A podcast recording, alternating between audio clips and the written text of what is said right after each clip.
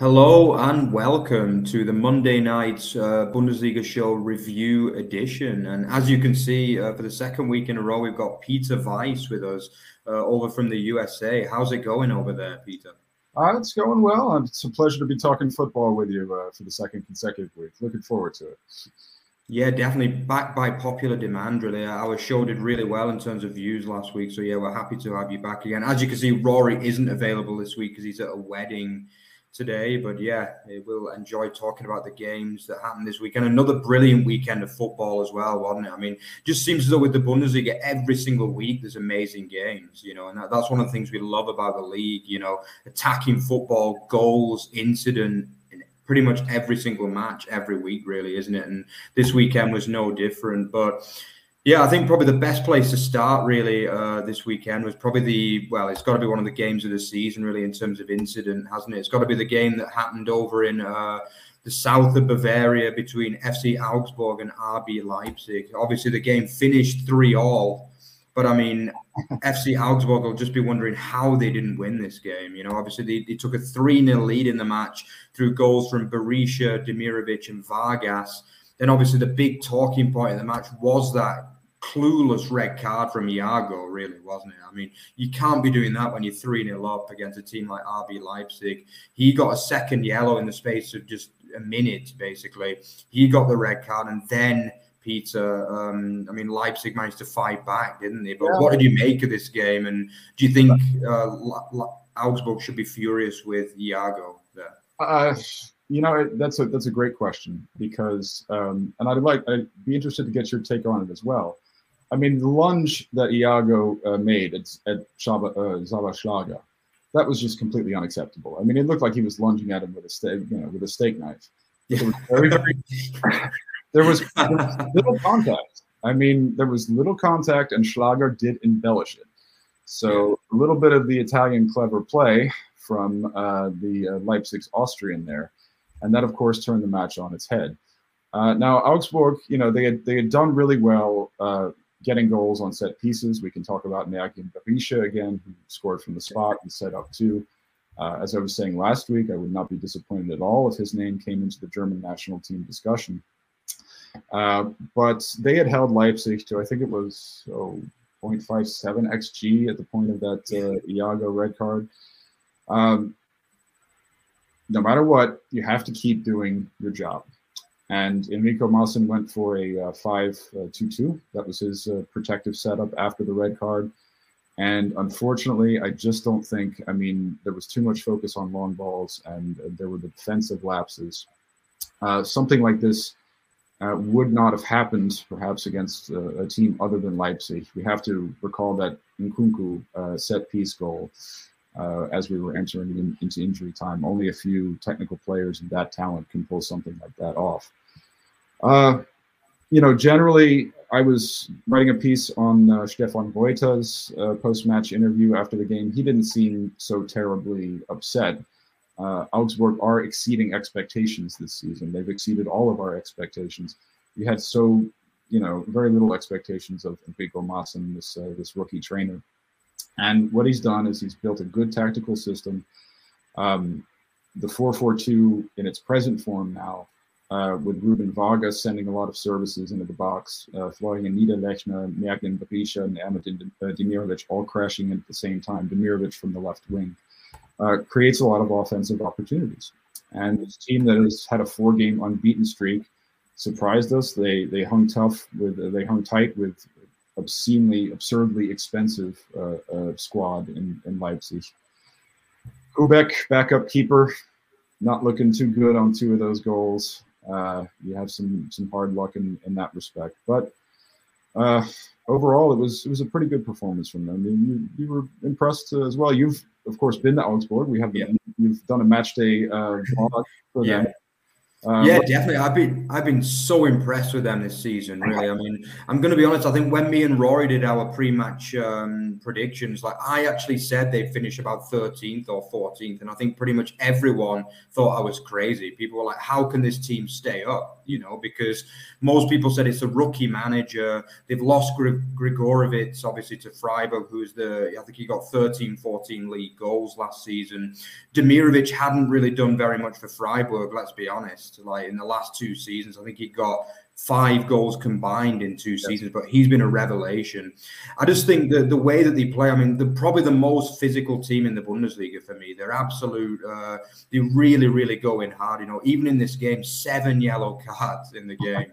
and I think in the match when I saw them against Wolfsburg, it wasn't far off that as well, to be honest. Yeah. Well, you saw the May League, right? You saw where they got seven yellow cards dished out in what, four minutes towards the yeah. end of that is true. Yeah.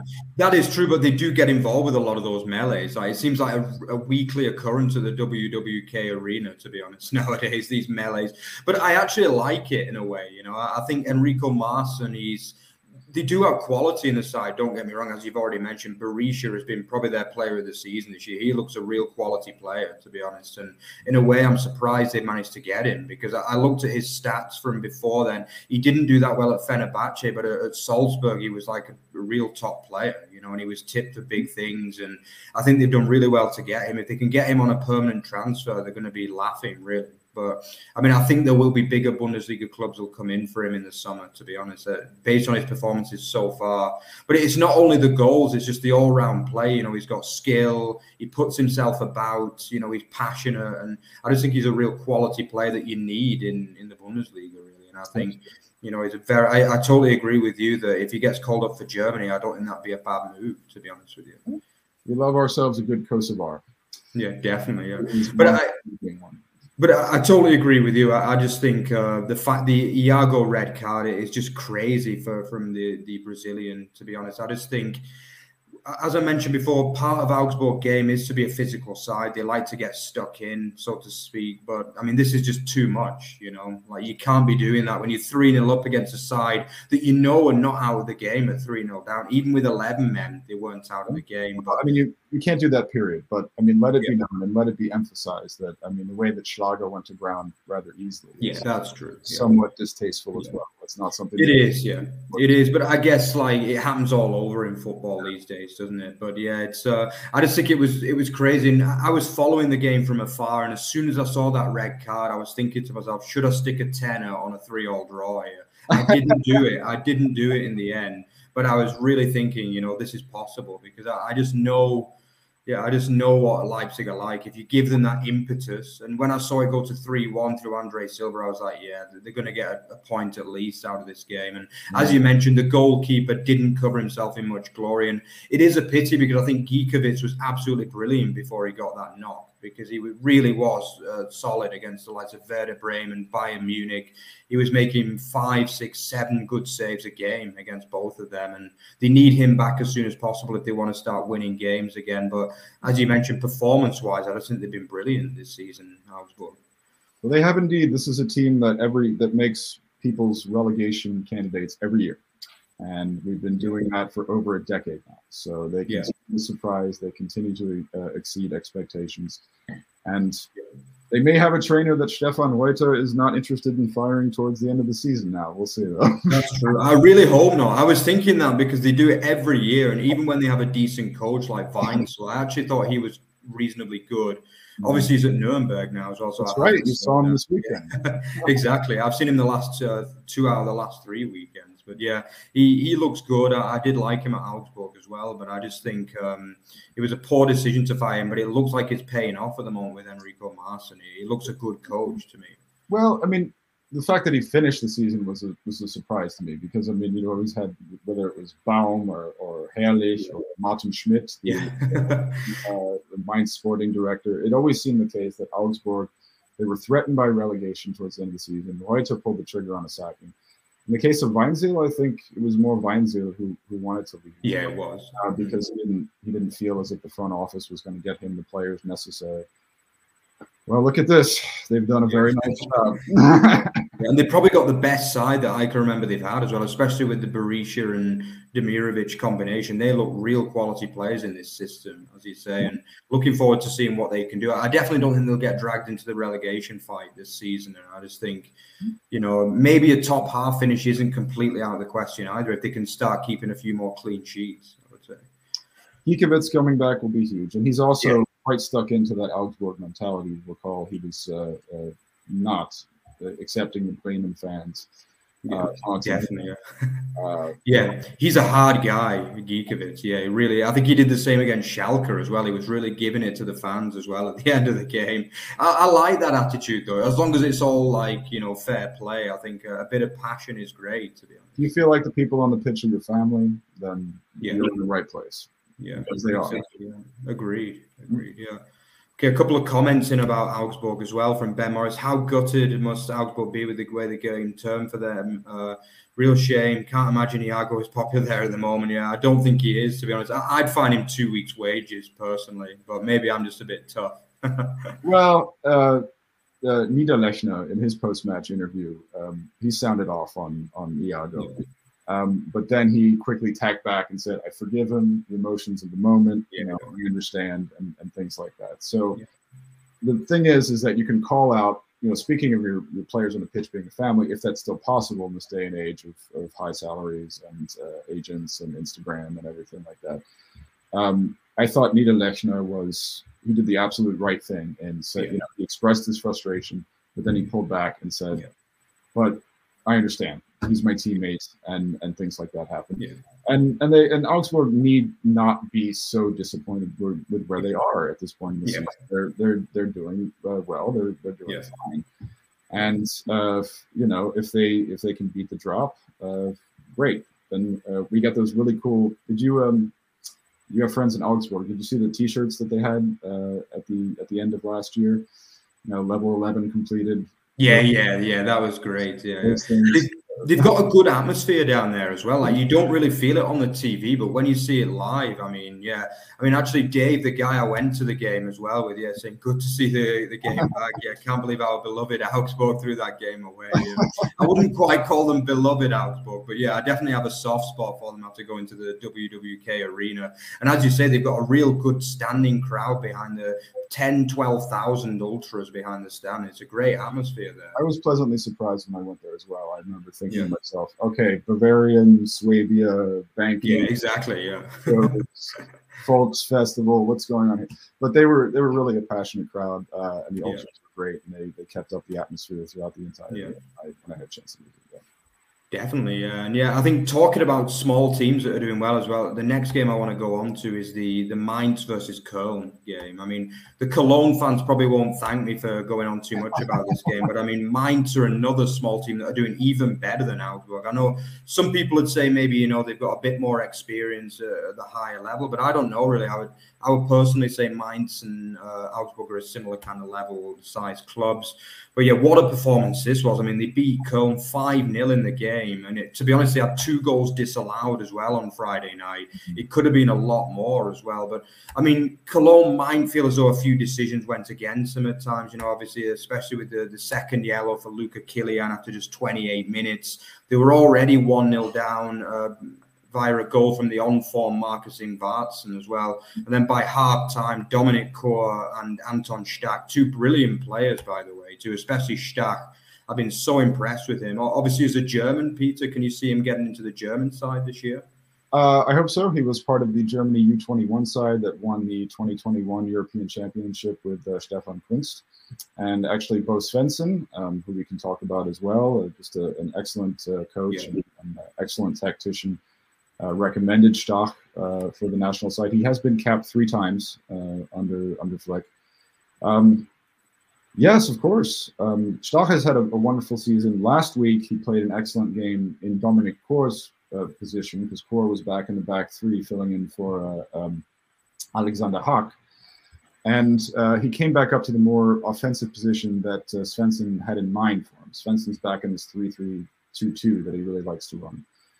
And wow, I mean, we have another match. We're talking about another match here where a player got sent off. Yeah. Right? But, you know, and, and we'll talk about another one too later with uh, Freiburg and Bremen. But in this case, I think Mainz earned the victory before the sending off. I mean, Kilian was clearly beaten uh, by Onisiwo. Karim Onisiwo, can we talk about him? This Yeah, what a where, where has this renaissance come from? superb in this match. Absolutely, he's just been incredible. And so, I mean, they were Mainz came to this match shot out of a cannon in front of their hometown fans, who are also great, also a, a Yeah. great town to, to visit. Uh, you know, and um, they Jae-sung Lee hit the post, I think, in the second. Yeah, he did. It barely the match had barely started The match had barely started. They they were playing they were playing well. I would say that prior to the first goal, they were going tit for tat. Uh, but when that first goal happened, I mean, Onisiwo was incredible. Kilian deserved uh, that yellow. Onisiwo beat him again to give Kilian his second yellow. So, I mean, yes, they got the man advantage and they scored the remaining four goals uh, uh, thanks to that numerical advantage. But they absolutely deserved that numerical advantage because they had simply outplayed their opponents uh, in those opening minutes. And um, you know, I've I've taught I've been writing a lot about it about how uh, Mainz are heating up. Uh, they don't have the most favorable schedule before we get to the World Cup break, so they may split the difference, maybe two wins, two losses, a draw here and there. But um, at the beginning of the season, having had having seen having followed Bo Svensson since he took this team, since he got them, I mean, these guys were below Schalke at the Yeah, they were. I remember. Yeah. yeah, um, of the of the 2019-20 campaign. Yeah. He he orchestrated the most amazing escape in Bundesliga history. Yeah. Uh, and just like Urs Fischer he has a basic tactical system that he likes to run. He doesn't like to deviate from it. Um, and Mainz are excelling now, even though, you know, they did it again this week without Silvan Widmer, the captain. Yeah. Uh, Danny DaCosta played an excellent game, I thought. So great to see him uh, back at, you know, uh, after after the Frankfurt days. Um, and Marcus Ingvartsen and Karim Onisiwo, what do you think? Do you think you think we're going to see Johnny Siwo again when when Johnny Burkhardt uh, uh, gets back from uh, you know when he gets fit again? You think you think uh, Spencer will go with that, or is he going to stick with with Ingvartsen?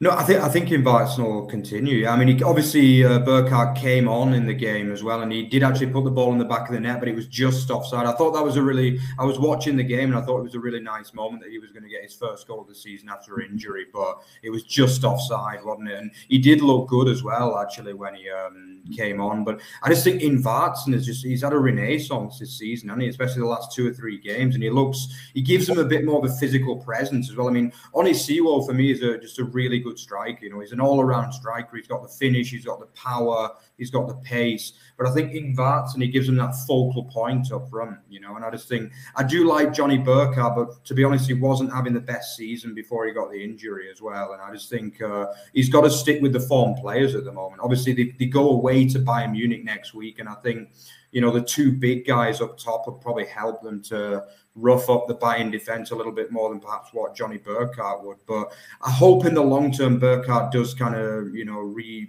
reclaim his starting spot because I think he's a great hope for the future. But I just think that Ingvartsen's got to start next week against Bayern for me.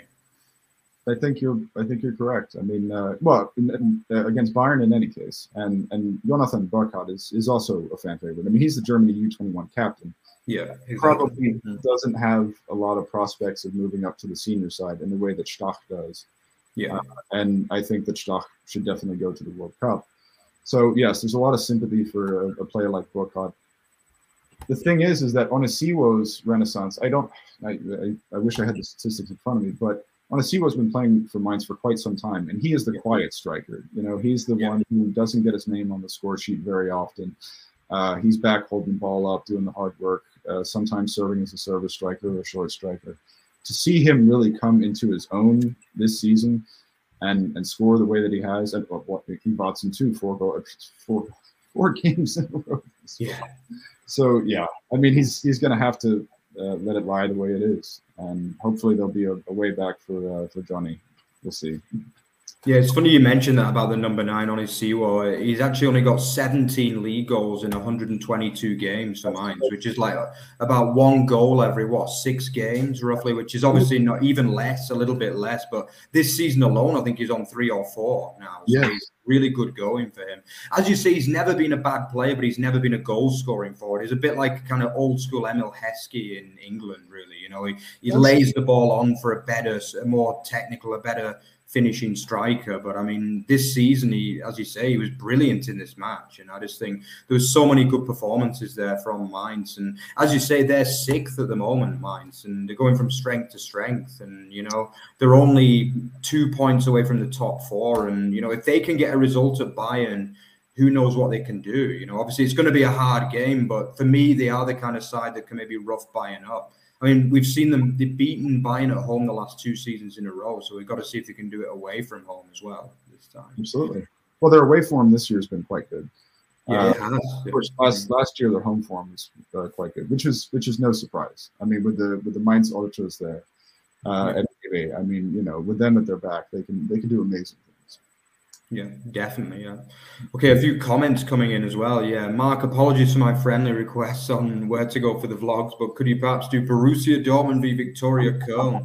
I, I presume you must mean the um, under the second team at Borussia Dortmund because I don't think. Uh, or do you mean FC Köln? I don't know. You'll have to clarify that one, Ballon. But I'll see what I can do for you. But I'm not sure whether I'll be able to get all the way over to Dortmund from obviously Nuremberg. It's a, a fair trek over there. I think Peter will back back up my statement there. But yeah, um, VFL Bochum win at the weekend was surprising. Yeah, we're, we're going to cover that game next. Actually, um, Ballon. Yeah, a few other nice comments too. Yeah, uh, Steve Timms. Next day, I woke up and went to the club shop to. Um, got a ticket via Wolfsburg, I think. Love the drove home to the UK. Yeah, it's a great story. You can't beat German football. It's not that expensive as well, especially if you go in the standing areas. You know, you can get a ticket from anywhere between 10 to 20 euros, really, which is really good deal. Good atmosphere, you know. You're doing great work with the blog, and uh, my my when it comes to attending German football, always, always, always, if you can, make it to the stadium early. Make it uh, a couple hours early and uh, meet some of the locals. Meet, uh, see what some of the ultra groups are doing. You know, they're doing uh, community projects, charity stuff, uh, particularly with uh, the Ukraine conflict. Pretty much every Bundesliga ultra group and in the lower divisions as well, we're organizing food drives, uh, clothing drives, and things like that. So these are uh, politically active and, and locally and community oriented organizations. These fan groups. Of course, we have hooliganism that, Yeah. that can't be avoided, but uh, it, there it's it's quite the experience. So anybody who goes to a Bundesliga match, go to the stadium early and, and meet uh, the locals Yeah. outside. And they, I, I agree with you. They're super friendly as well. Like obviously, even if you go, you know, they're, they're always welcoming to people that go to the stadiums, and they're actually really impressed that you've gone out out of your way to go and watch a game at their stadium as well. And they want to tell you about the club and the history, and it, as you mentioned about the ultras, even in the stadium, it's fascinating just to watch the ultras in the stadium. To be honest, because it's like I think Dave would clarify when me and Dave went to the Augsburg game, we'd spent a lot of the time just watching the ultras as well because it's fa- fascinating, really. Because obviously in England we don't have this culture of ultras. You know, it's a different kind of chanting that you see in England. You know, but there's, with the oh, yeah, sing along with them too. yeah, Uh, definitely, yeah, it. yeah, agreed, totally. Yeah. yeah, yeah, definitely, yeah. especially the FC Nuremberg ultras. Yeah. Yeah, yeah, yeah. Actually, we play you guys next week as well. We play Kaiserslautern next. So yeah, yeah, we well, gotta, we're, we're doing well. There was a Terrence Boyd brace this weekend, and I'm, Yeah. I'm feeling good. So we'll see. he's doing well. Yeah, Perhaps we'll talk well. about that next Monday. We'll. Definitely. Yeah. Another question in for you, Peter, as well. Adding to Ben's question, as a German football fan, who does Peter think will one day be the next Bundesliga winner that isn't Bayern? Yeah, obviously that's the question on everyone's lips. Uh, Peter, who's going to win it other than Bayern? Do you think? Oh Lord. Uh, well, we're going to get to Union in a moment, and why it's probably not really possible for them to uh, to be uh, uh, uh, Meister this season.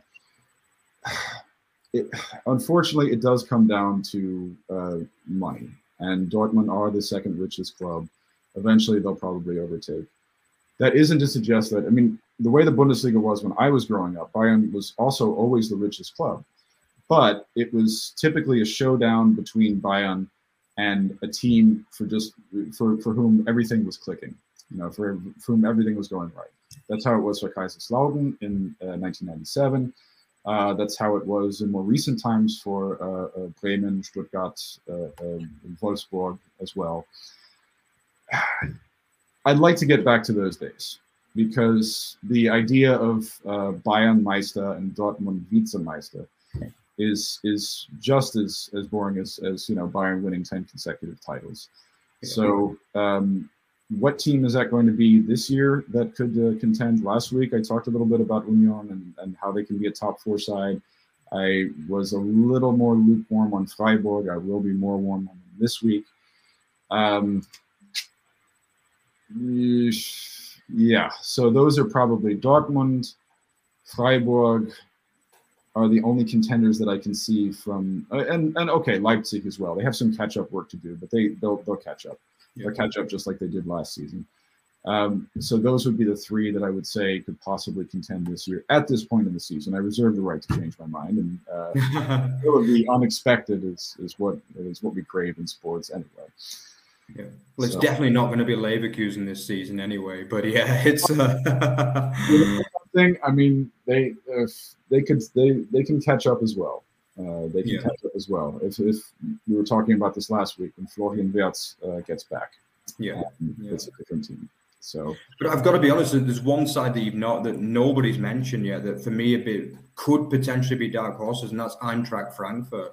I think uh, for them, they've proven that they can win silverware by winning the Europa League in brilliant style last year. And also, if you look at their performances, obviously they started really poorly in the first three games with only one point from three.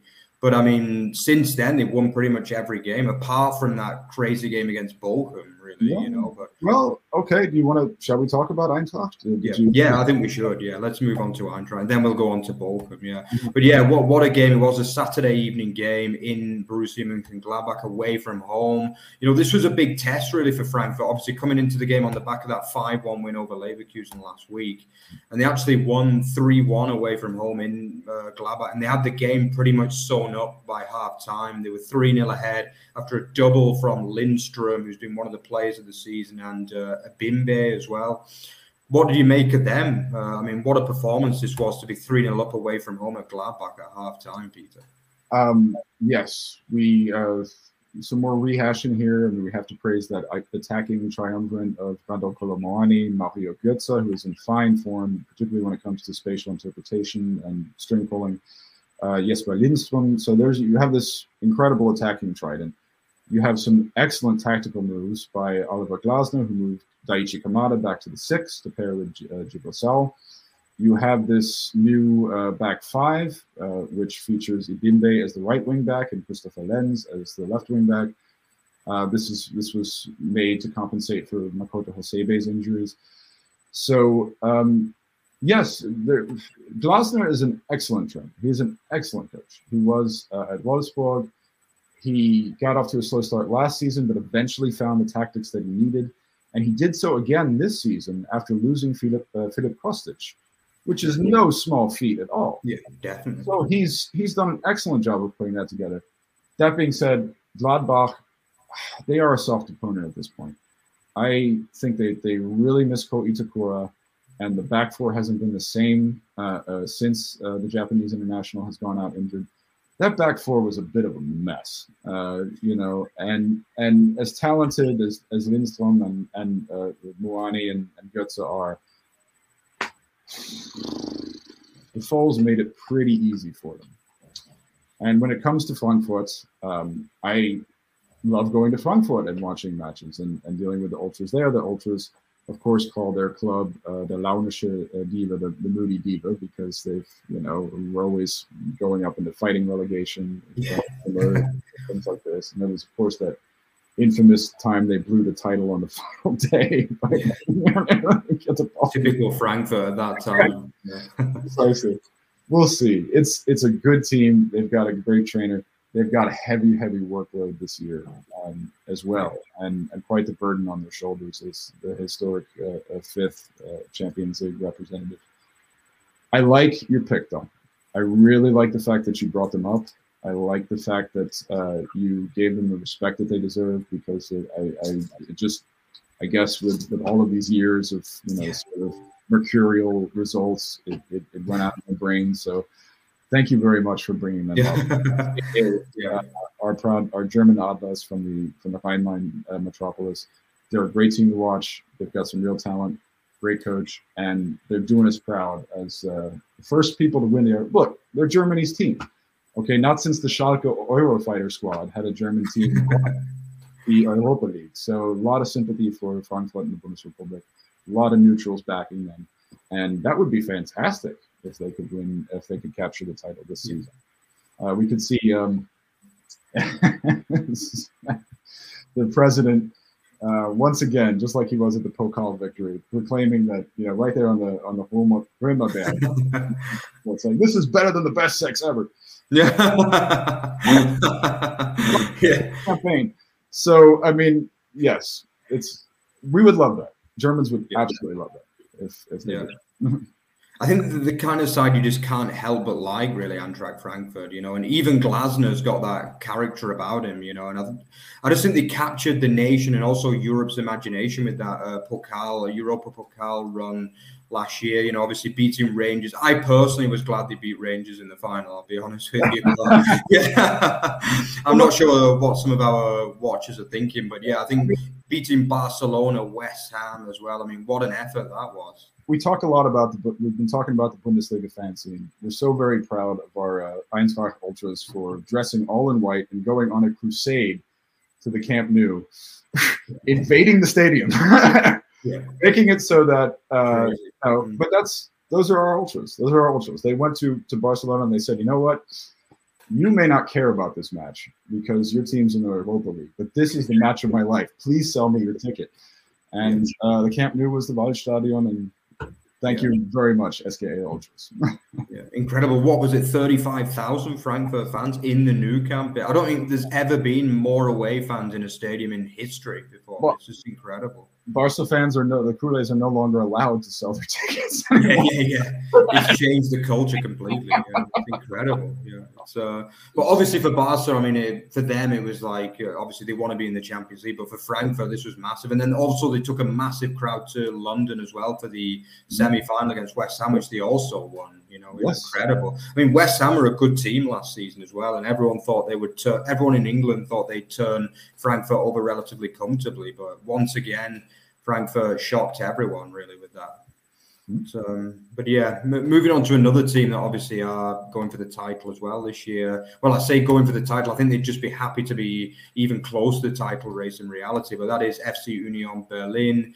Obviously, suffering a massive setback really this weekend, didn't they? I mean, the first major setback of the season. Obviously, it is the second defeat coupled with that defeat, I think about a month ago against Eintracht Frankfurt, actually, as well, away from home. But yeah, I mean, this was a game obviously against Bochum, who only had four points from the 10 games before this match. Well, they're now on seven points from 11 games because they won 2 1 in the game. Obviously, going 2 0 ahead too via uh, a Philipp Hofmann strike just before halftime. Then the Bochum Messi, Gerrit Holtman with the second as well. I think I heard it on a, a man. yeah, yeah, exactly. What a player, Gerrit Holtman. He's a man for the the the kind of hardcore followers, isn't he? Really, but yeah, he made it two 0 before a very very late Milos Pantovic uh, consolation, but it was too little, too late for Union. Yeah. yeah, exactly. Yeah, they signed him on a free from Bochum, but it was too little, too late for the mm. away side. But what did you make of this game tactically, Peter? Do you think it was a very good job done by Bochum, or was it just a poor performance by the home the away side?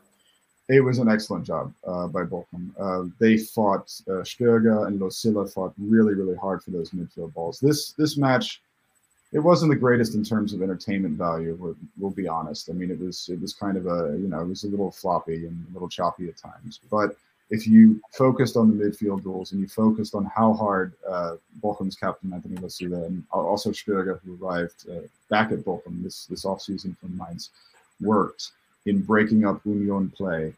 Uh, they absolutely deserve this victory. You can beat Union at their own game. It's not the hardest tactic. You just have to really you have to break up their play and you have to make sure that the midfield axis, the third axis, can't connect with Sheraldo Becker. because Jordan is just a target striker. I mean, he holds the ball up well and he drops deep uh, on, on, occasion, but Becker is the one who moves all around and, and, and makes things happen there. So Jordan had, I don't know, how many touches? I mean, I've, I've been scouting it. Obviously, I got to scout it for the column tomorrow, but, and I'm halfway through the match counting his touches. He had like six touches in the first half. They took them completely out of the game. Yeah. And um, you know, it was a really it was a spirited performance by Bochum in front of their hometown fans uh, there on the Castroper Straße. And uh, okay, one thing I should mention: Ordets, that foul that he got a yellow for. Oh yeah, that was dirty. Yeah, he could have been sent off for that. Okay, yeah. so we could be talking if things had gone just a little bit differently. If we had a different interpretation, we could be talking about another uh, game in which a player was sent off early yeah. and shorthanded. So there was a little bit of luck there. Uh, there was. But Union, uh, if you disrupt their build-up play, let's also point out that they're not a build-up play team so much. They are a team that absorbs pressure and plays for the counter, and they have the speed to do so. So if you get in their head and if you get in in their way uh, with what little build-up play that they do execute, uh, then they're sitting back. They don't want the ball. They're they're they're not confident that they can get the ball, uh, particularly in those midfield duels, and and you can beat them. So that's that's your basic blueprint for beating Union. And yeah. I, I I still think that they're a top four side. I still think that um, on any given day, with the with the right start, they can impose their brand of football. But a championship season, I mean, it's come on, yeah. let's let's be realistic. I mean, yeah. It's, it's, I think I think to go and win away from home it's a lot harder, and I think in front of the home fans, you know, I mean, it, it's a real like the Stadion in the Alten Försterei is a really really hard place to go, you know.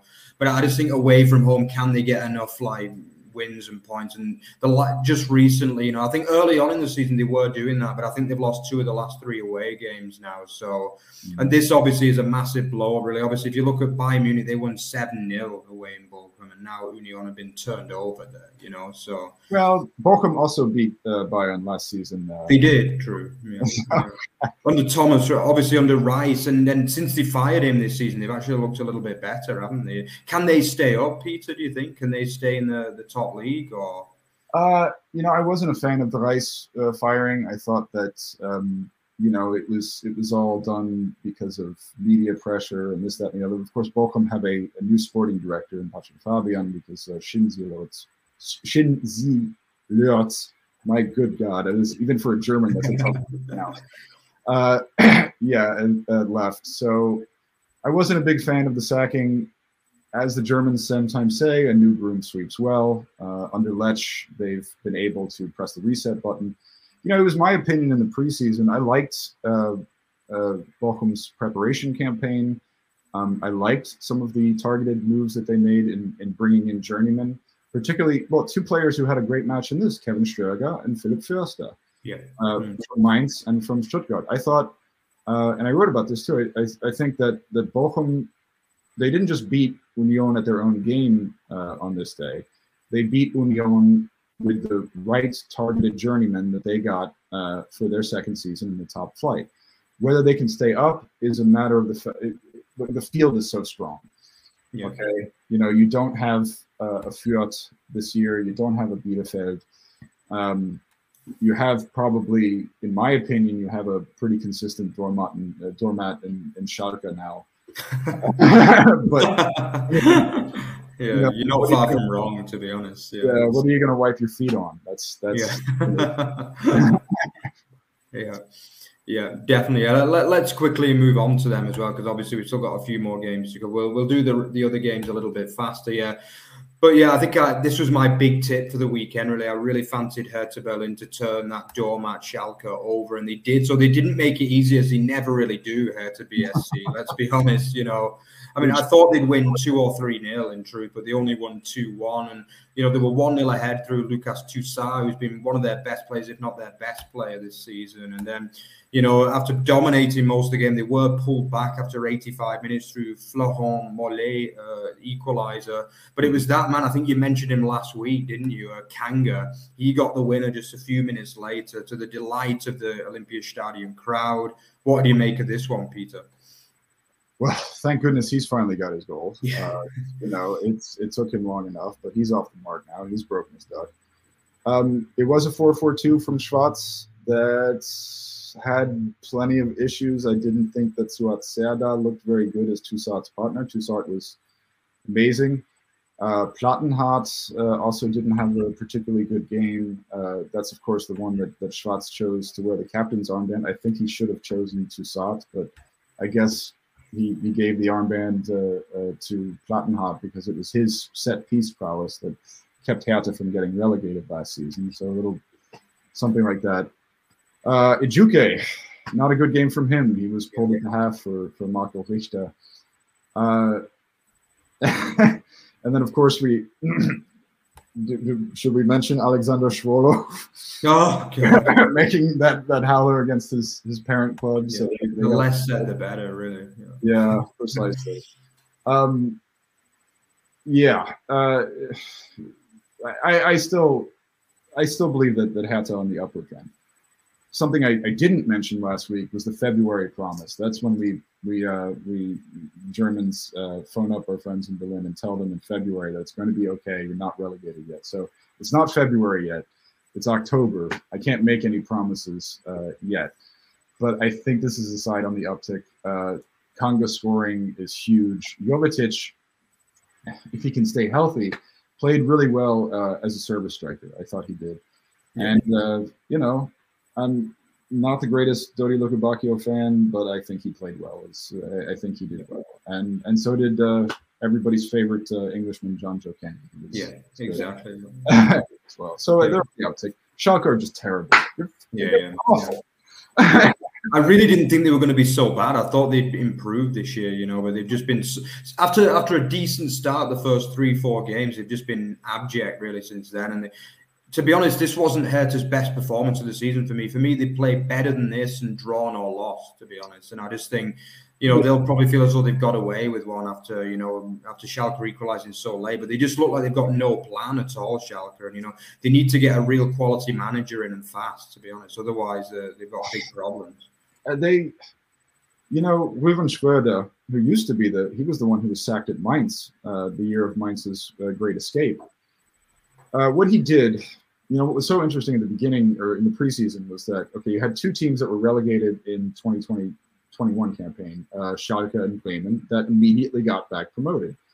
But the strategies were completely different. Frank ba- uh, Baumann at Bremen, he kept most of the core of the team in place uh, got some targeted acquisitions. He was actually made fun of for for not getting acquisitions fast enough. Uh, he ditched his co- his uh, coach when the time came. Brought in Ole Werner, who was absolutely the right appointment. Um, but what Rouven Schröder did with Schalke is is he just he cast everyone out. I mean, if they everyone pretty much everyone who was in the top flight that that year was loaned out, and he built an entirely new team. And then what did what does Schröder do when he goes to the top flight here? He does it again. he says, "Okay, "I'm going to bring in another new team." Yeah. So, how this is not the team that won the Zweite Bundesliga last year. It's not. Yeah. There are you know so many new faces and so many new components, and I'm again disappointed. I mean, Tom Kraus and Alex Kral, these are supposed to be, you know, good acquisitions. They they can't seem to figure out a midfield role or partnership for them. Um, granted, he's had horrible luck with injuries in central defense. Uh, uh, Schroeder and the, and the and the Schalke front office have had, but you know, I mean, it's just you know the new talent that they brought in, they don't know what their roles are, and they're not clicking. I thought Marius Bülter played a good game, uh, and you know, even on that disallowed goal. Uh, other than that, you know, there just wasn't anything positive to take from Schalke's performance at all, Yeah. as far as I think. I mean, even initially, the, the appointment of Frank Kramer at the start of the season wasn't really inspiring at all after his period at Bielefeld. You know, I mean, I think they lost like the last eight games under him. I think before he was obviously fired just before the end of the season. I just Oh, think I couldn't believe it when I saw that he'd been brought in. I had to double check my screen. Like, really, they really went for him. Yeah, I, I couldn't believe it, really. But his tactics are about as for me, and I followed a lot of Bielefeld last season. Uh, they're as frustrating as that that flavor saver. He always that that dirt on his chin that'll never shave off. Mustache for his. his He's just that kind of guy, isn't he? Soul patch. I know. God, that annoys me, and so does his. yeah, yeah, but I think probably annoys the, the, the team's fans that he's managed as well. With all due respect to Frank let's be honest. Yeah, but yeah, let's hope that I actually hope that Schalke do manage to stay up because they're a club that the Bundesliga needs. I, th- I do think it's been good to see them back. You know, full stadium every week, 40, 50,000 on every single week. But I mean, it's just not good enough what they've been doing on the pitch like the last two months, has it? And if they continue in this form, they're going to finish rock bottom, as you say. Well, they're. I don't think they have four fixtures. I, I don't see them getting a single point out of the four fixtures uh, that we have left, and that's going to leave them worse in worse form than they were during that horrible relegation campaign. The the yeah. year of the Wagner, uh, uh, Manuel Baum, Christian Gross monstrosity. that was just one of the worst yeah. football teams ever. I don't yeah. think they get a they get a point before the World Cup break. And you need a thesis. You need a thesis in football. That's what I'm looking for when I'm on the overhead tactical cam. You know, when it doesn't fall down from the sky like it did in in uh. That's what I'm looking for. I'm looking for a thesis. Do you have a, a plan? Yeah. Is this shape holding? Not at all. Yeah, nothing. Yeah. yeah, but I agree. If you look at the next four games that Peter was talking about, they got Freiburg at home. You can't see them getting anything out of that. Let's be honest. And then they got Bremen away from home. Bremen are going to target that game as like a must-win, so they're going to be all guns firing. They've looked a lot better than Schalke. Then they've got obviously Mainz at home, which is going to be hard because we've already mentioned that Mainz are having a really good season. And then they've got the dreaded FC Bayern Munich visiting on the game before the World Cup as well. They're not going to get a point. I'm yeah, yeah. I think maximum one, two points maximum, but that'd probably be a good return. Let's be honest in those games. Yeah. Anyway, yeah, let, us keep going. Yeah, we'll, we'll, go through the last few games a little bit quicker. So, yeah, obviously, good weekend for Dortmund, thrashing VfB Stuttgart 5 0. I think we mentioned last week that Stuttgart haven't been battered this season, but like lo and behold, the commentators curse. They get absolutely thrashed in this game 5 0. But I think it's that man, the, the Englishman, England's World Cup hope, Jude Bellingham, who was the man of the match, really, wasn't he? Well, we can go through this game quite quickly because it wasn't a football match. Jude Bellingham grabbed this game by the scuff of the neck. Um, and with a little help from Niklas Süle, doing great at right back, where Hansi Flick first tried him out. Maybe he'll be interested in doing that in the World Cup. Uh, yeah, this this game was over before it really even began, and uh, Terzic's tactics just don't matter. I mean, he had uh, Brandt, Reyna, everybody, Moukoko, everybody was able to excel once Bellingham got them that early lead. Yeah. So, uh, yes, the Birmingham uh, uh, boy is just a damn good footballer. He'll be a legend uh, yeah. for years to come. And he took this game over and, and just, you know what, it's done. So that, that's all we have to take from that game. Yeah. And interested to get your take as well. Obviously, as a German living in the states, like, well, do you think that Bellingham should start for England at the World Cup? Do you think he's better than our other options, or? Oh, remind me who he's competing with because so uh, yeah, so Declan Rice, Kalvin Phillips, right. potentially Jordan Henderson, but I think he's in a bit of trouble at the moment. Apparently, um, probably those four mostly. I would say. Yes, the last time I I gave, I mean, I, I watched the uh, uh, the uh, the match between Germany and England during the most recent international break, but uh, in the Euros he wasn't in the 2021 Euros he wasn't starting, and I think I was I was with Southgate on that one. I think that Declan Rice was probably the better choice. Yeah. Now it's different. It's two years later. Yeah. Uh, we'll see. But probably because he's just he's just an incredible phenom. Maybe they wait. and he's bad news for Dortmund fans. There's no way that they can keep him. He'll be in the Premiership uh, next year. Yeah, I think Liverpool and even City are already linked, and I, I agree. I think given the, the way he played against City in the Champions League too, I think City fans are already probably hoping he goes their way. I think we got a few. Uh, Paul, I know, was in the chat. Well, what would you think about uh, Bellingham joining City? Paul, would you like to see him there, or do you think he's better suited to other Premier League clubs? But yeah, let us know what you think if you're still watching. So yeah, let, us just quickly move on to the next one. So yeah, it's uh, obviously Freiburg back on the victory trail as well. But that, you know, obviously helped out massively by Marco Friedl's red card after just 14 minutes in the Europa Park Stadion. But yeah, it took it took Freiburg a, a, bit of time to break Werder down. Werder defended really well for 56 minutes, really, in this game before finally being broken down by Lukas Kübler's goal, and then obviously that man, Captain Fantastic Vincenzo Grifo, got the second goal, and he also got me 36 points in my fantasy football team. So, thanks, Vincenzo. But yeah, uh, what did you make of this one? First of all, was the red card the correct decision? Do you think? I believe it was. Uh, Gregoritsch uh, admitted in his post-match interview while he was um, uh, expressing some sympathy for Friedl that uh, he did go to ground, uh, but he's he said he felt like he had to because he had a clear path at the net.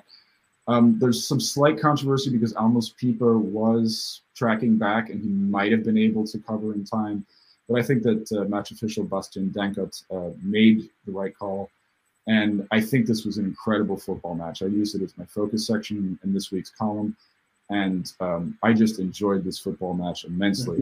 We're talking about our third match uh, where a team had to play with a player down. Yeah.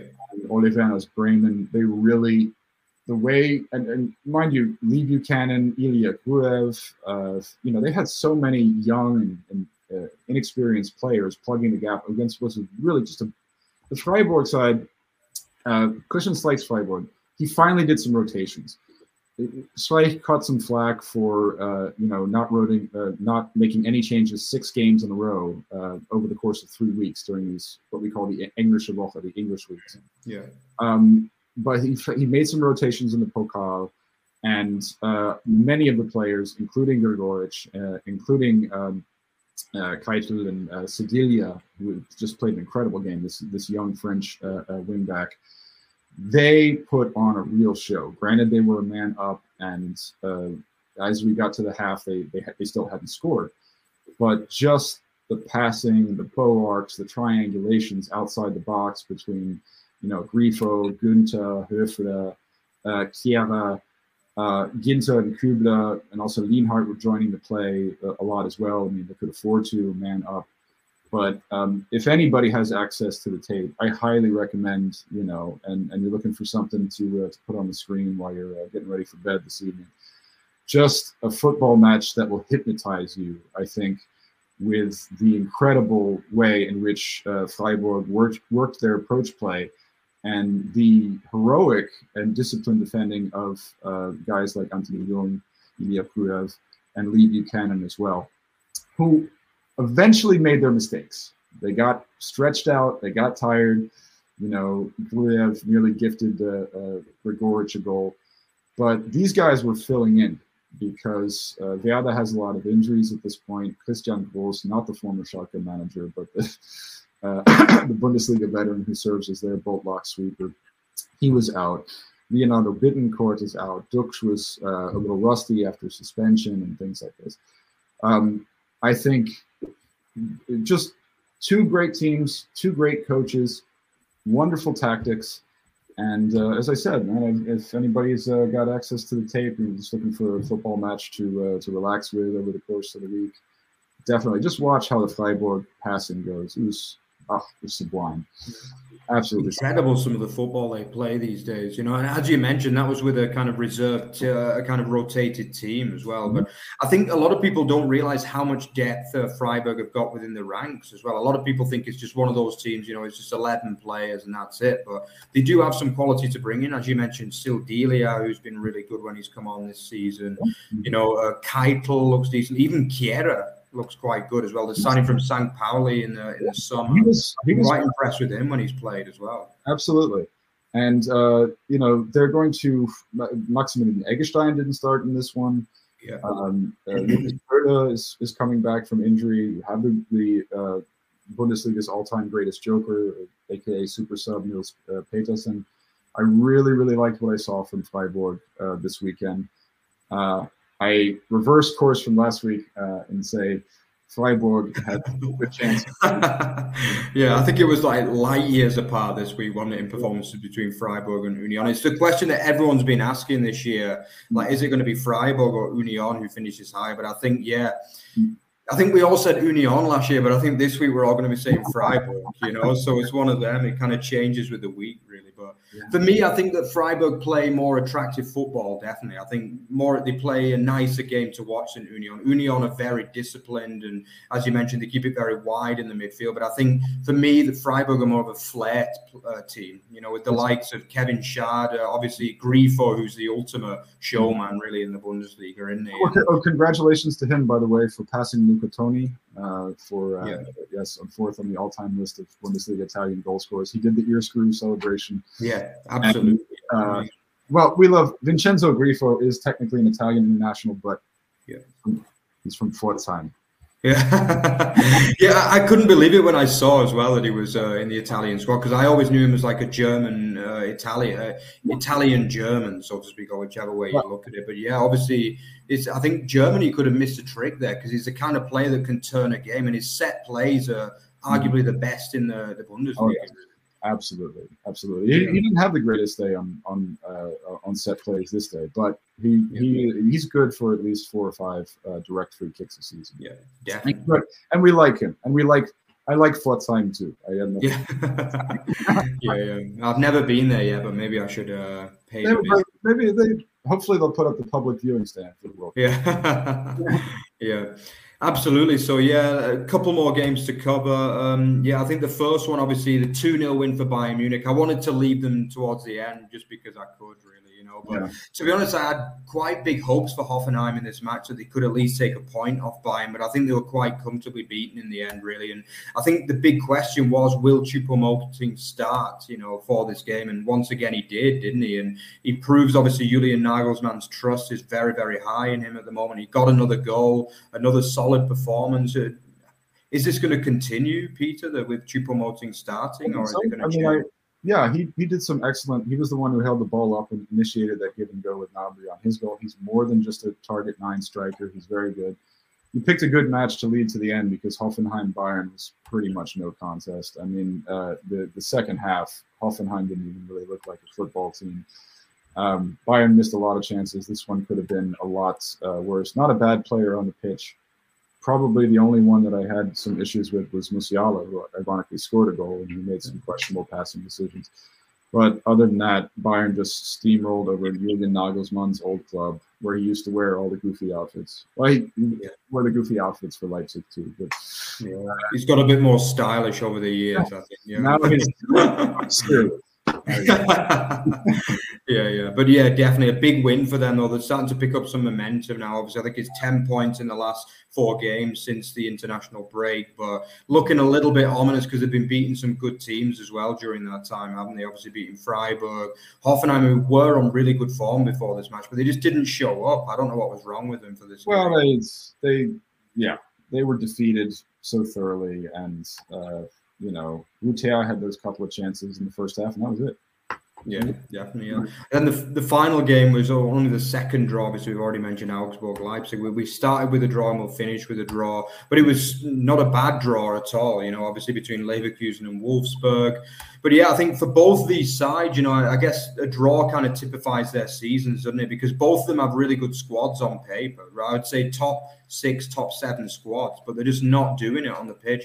I think Wolfsburg have been the better of the two sides overall in the season, but they just can't get enough wins to kind of push them up the table. They're drawing too many games and giving away leads in the second half and things. But yeah, So since since we don't have enough time or, or much time, I, I would say that Leverkusen probably were the better side. They had some bad luck. Another missed penalty with Lord yeah. uh, from Diaby. Um, the penalty that Arnold was able to convert was pretty soft. Um, Xabi's late match tactics were really good. I don't have time to go into detail to them now, but I like what he did there. Patrick Schick was out. Hložek, uh, uh, you know, did a good job, and so did all of the Leverkusen subs. Timothy Fosu-Mensah, uh, Daley Sinkgraven out of nowhere, and you know, and Callum Hudson-Odoi. I think Leverkusen, they they they did well. They should have won the game. It's a tough Wolfsburg defense with Maximilian Arnold in that, that back five. He's, he's yeah. very good uh, sweeper. So um, yeah, just just a little bit of hard luck for Leverkusen in that one. I think that they're on the uptick. They're not going to be in the relegation race. yeah. I, w- I would imagine no, but yeah, unless they can start winning games soon, it's going to be a long season for sure. Yeah. Anyway, yeah, that rounds up our nine games. So yeah, I mean, thanks a lot again to Peter. It's always great to have you on the show. Hey man, an absolute privilege. I have I yeah. I'm here covering the Bundesliga in the states. Uh, yeah. to, to, be able to spend an hour with you, this is this is amazing. Yeah, a lot of fans where I'm at yeah, next time we can talk a little bit more about the Bundesliga popularity in the states as well, if you want to. Yeah, but I think obviously for now we've got a bit of a we we got to move on. Yeah, but yeah, if you enjoyed what you saw, then check out our Twitter at Over the Bar FB and at Over the Bar Extra. Also, the um, main site, which is otbfootball.net. Remember, we're not only a Bundesliga site as well, we've also got the Football League show as well, which comes on, I think, Wednesdays nowadays. So they review and predict games over the last uh, week in the football English football league as well. So the Championship League One and League Two. And then, yeah, also remember to like, comment, subscribe as well because it uh, helps us to keep uh, increasing. And remember as well, tomorrow, the latest vlog as well, uh, my vlog of the game, FC Nuremberg versus Hanover 96 will be going live. So, yeah, check that out at uh, 8 o'clock UK time, 9 o'clock Central European time. I don't know what time US time. Do you want to tell us what time is it US time, Peter? Uh, it is currently three o'clock in the afternoon. Great. So yeah, thanks a lot again, guys, and we'll see you again on Thursday. Bye bye. Ciao.